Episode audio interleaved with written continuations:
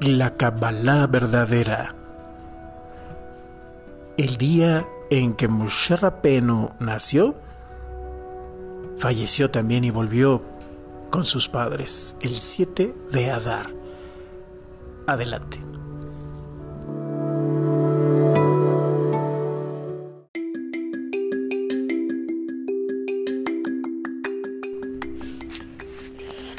Laila Tov, Baruch Hashem, bendito sea el Eterno y que el Eterno les bendiga mucho a todos ustedes, amados amigos y amigas Jabrim que nos escuchan.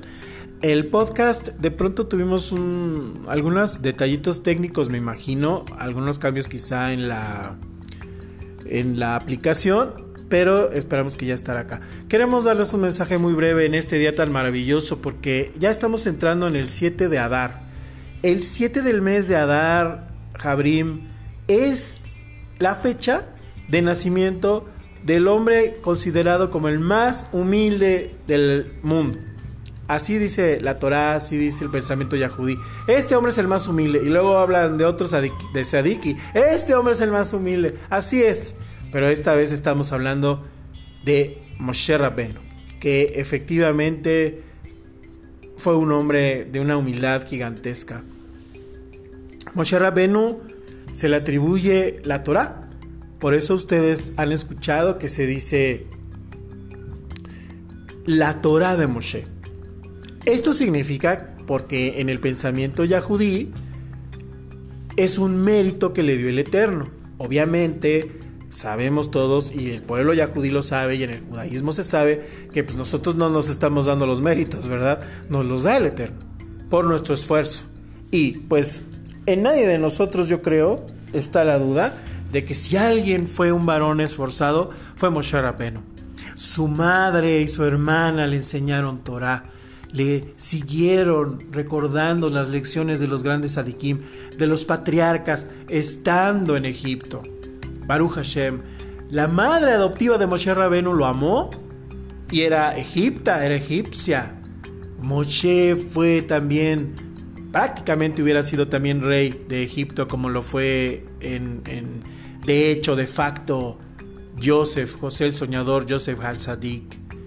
Moshe Rabenu se le atribuye la Torah, aunque todos sabemos obviamente que es del Eterno, de su inspiración, palabra por palabra, letra por letra. Pero he aquí que eso es lo maravilloso, que Moshe Rabenu ha sido el único ser humano, casi rayando en ángel, que como ser humano recibió dictado del Rey de la Gloria, no nada más palabra por palabra, letra por letra, mis amados amigos y amigas.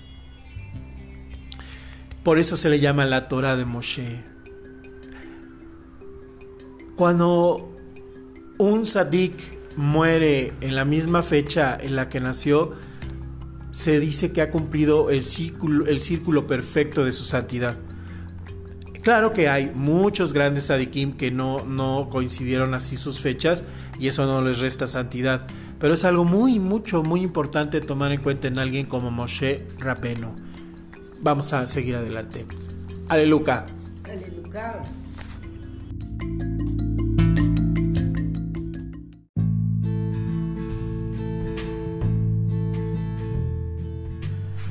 Baruch Hashem, después de las ventiscas, está haciendo mucho aire, amigos, un aire muy fuerte en este 7 de Adar, Baruch Hashem.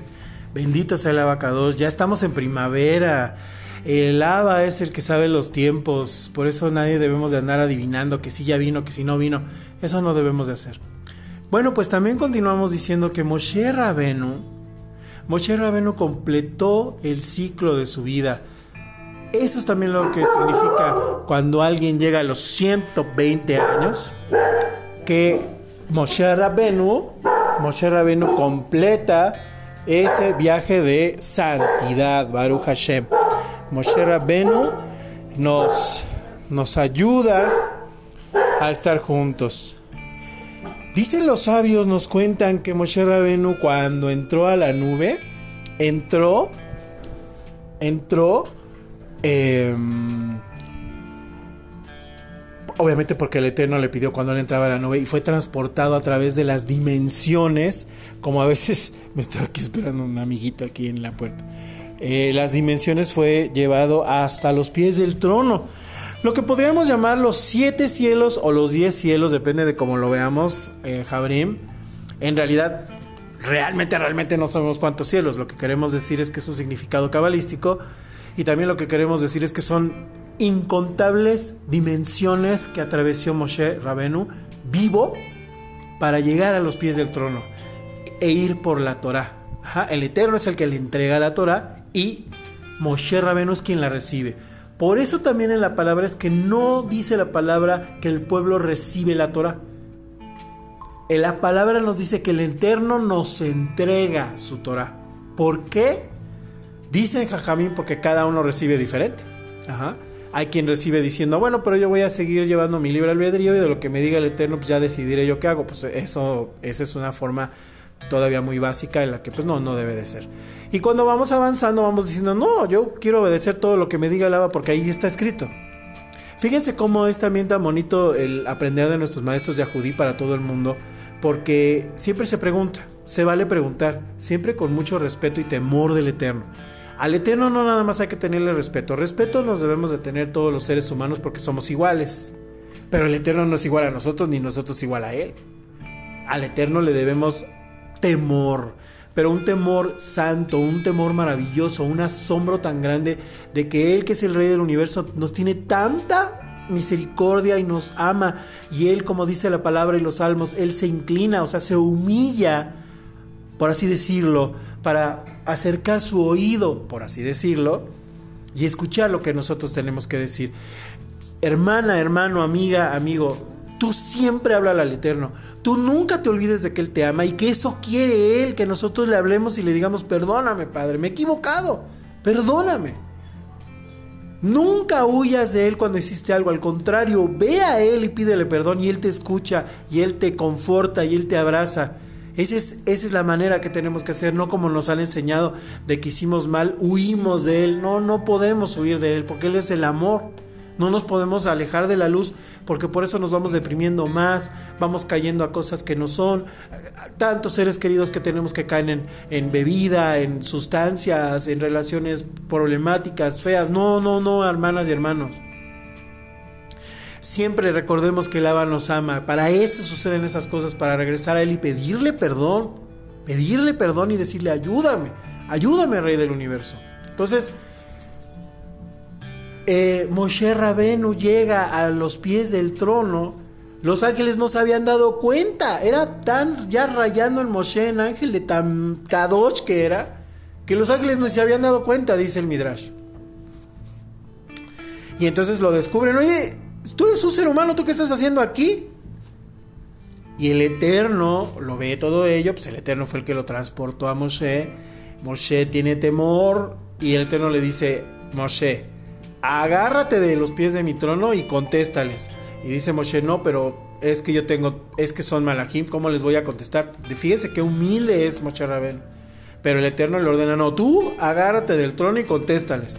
Y Moshe entonces se sostiene del trono, que esto significa que él no le iba a pasar nada, que el Eterno le estaba dando permiso de hablar a ese nivel.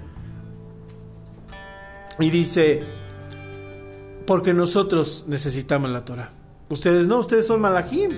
Ustedes ya la hacen automáticamente, ya están en el eterno, nosotros no, nosotros necesitamos Torah. Por eso se dice que Moshe recibe la Torah y luego nos la entrega a todos nosotros. Moshe por eso tradujo la Torah a todos los idiomas de las 70 naciones, así se le llama también, que, existían. Las naciones a través del tiempo, desde Abraham, amados y amadas, recurrieron a Abraham para conocer la verdadera palabra, pero cada quien se regresaba a sus países a crear sus propias religiones. Por eso es que vemos tantas similitudes en las religiones y hay gente que dice, pues al final son lo mismo. No, no son lo mismo. Nada más existe la Torah y nuestros maestros judíos. Y todos nosotros que, judíos también dispersos en el mundo, y nosotros que no sabemos de dónde somos, sino que somos del eterno, que nacimos en el hinduismo, en el catolicismo, en el cristianismo, en el ateísmo, en lo que tú le quieras llamar deísmo, decimos, no, yo voy a volver al eterno, yo quiero ser Israel. Y todo aquel que quiera andar derechito es Israel. Israel es una forma de ser e Israel es todas las almas del Eterno que vuelven a Él. Por eso el Eterno no quiere la muerte del que muere, quiere que todos volvamos a Él. Y cuando todos volvemos a Él, nos volvemos Yahudí. Todos nos volvemos Yahudí. Y eso es lo que ocurre. Que el Eterno les bendiga mucho.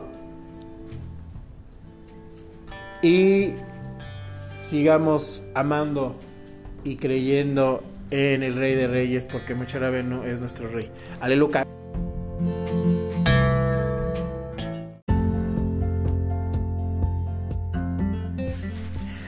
gracias, amigos. Gabriel, es que estaba haciendo mucho, mucho aire y una ventanita que tenemos estaba un poco frágil, entonces fuimos a afianzarla bien, Baruch Hashem. Y unas últimas palabras. Entonces, por eso viene Purim. ¿Qué tiene que ver todo esto? Bueno, pues precisamente en los tiempos en que leemos esta parasha que se relaciona. Ahorita venimos de de Trumá y estamos entrando al tiempo de Purim cuando leemos el libro de Esther. Esther también fue una varona temerosa del Eterno que no era Yahudí, también venía de otro pueblo, como la esposa de Moshe, como como, como la, esposa de, Joseph, José el, soñador, José el justo, como de tantos. La reina Esther también venía de otro lado. La reina Esther se sacrifica, se ofrece para salvar al pueblo judío.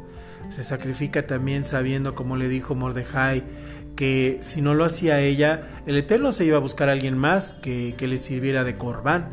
Pero Esther dijo, yo lo voy a hacer y sé de morir que muera. Que todo el pueblo se ponga en ayuno y en oración, porque yo, yo voy a hablar con el rey para que sepa esta estratagema que se está armando falsa para eliminar a mi pueblo judío. Y la reina Esther se, se entrega, porque, porque ella pudo haber muerto. Aquí es donde sabemos que la Kabbalah, que se dice en los canales pues, populares, de, más comerciales de la Kabbalah, dicen, tú con unos nombres del Eterno ya evitas que te pase esto o el otro, cambias la naturaleza. ¿Y cómo es que ni la reina Esther, ni ninguno de los grandes Adikim, ni los patriarcas, ni Moshe Rabenu quiso cambiar las cosas a su voluntad? Moshe Rabenu tenemos el ejemplo que lo hizo abriendo el mar para que cruzara el pueblo de Israel, pero aún así él era temeroso del Eterno, no hacía las cosas así nada más porque él sabía las formas cabalísticas, que sí lo sabía, porque eso viene desde Abraham. Eso es el temor del Eterno, mis amados.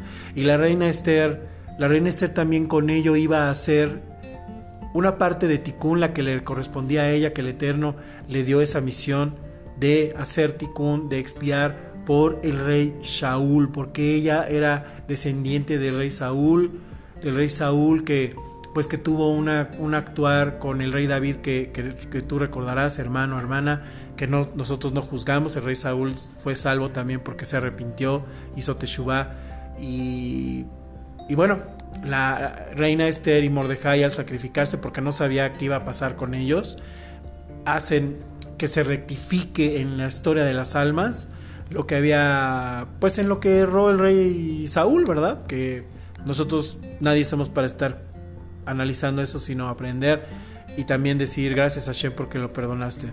Porque el mismo rey David dijo, perdonen a, Saúl, perdónenlo. El mismo rey David lo dijo, fíjense, qué maravilla. Entonces, Purim, ¿por qué la costumbre del pueblo judío de disfrazarse? Porque el pueblo judío, eh, eh, amados y amadas, eh, siempre en el mundo nunca le han dejado ejercer su religión. Claro, sabemos de otros ejemplos de otras religiones, pero con nadie ha sido tan sistemático como con el pueblo judío, amados y amadas. Por eso debemos de amarlos. Por favor, hermana, hermano, no te enojes cuando digan, no, es que el Mesías, que si no, eh, comprendamos, tengamos misericordia, que el Eterno así lo quiso. Es como si estuvieras renegando del Mashiach cuando el Mashiach o el Rey de Reyes te dice, yo así quise, hija. Yo así quise, hijo, deja que ahorita mi pueblo judío esté en esa situación porque eso yo sé cómo son las cosas. ¿Crees en mí? Sí, amado Abba. Entonces ama a mi pueblo. Porque si tú nada más vas a amar a los que te aman o a los que tú piensan que estás bien, pues entonces ¿dónde está el mérito? Entonces, amemos a los hermanos Yahudí. Nosotros tenemos la verdad de que el Mashiach ya vino. Ellos, el Eterno, el Eterno quiere que todavía no todos les sea revelado. Porque la verdad hermanas y hermanos, ya muchísimos judíos ya saben que el Mashiach ya vino, pero no lo dicen por muchas circunstancias. En realidad, lo que va a suceder cuando vuelva por primera vez nuevamente el Mashiach, van a decir, siempre lo supimos. Siempre supimos que eras tú. Pero teníamos miedo, pero teníamos un remordimiento tan grande porque te negamos por esto, por el otro, porque tuvimos miedo. Y el Eterno los va a perdonar porque está escrito que sin los Yahudí no hay salvación. No nada más porque el Mashiach es Yahudí, no griego ni nada de eso, es judío y siempre fue judío y siempre lo será y ahorita él es judío, Baruch Hashem, sino porque del pueblo judío viene la salvación, porque ellos nos enseñan Torah a todas las naciones. Como les decía, Moshe tradujo la Torah para que todo el mundo viera y aprendiera. Moshe decía, vengan todos. Moshe trajo a Egipto, dijeron, nosotros ya no queremos ser Egipto, queremos aprender de ustedes. Y dijo, vengan.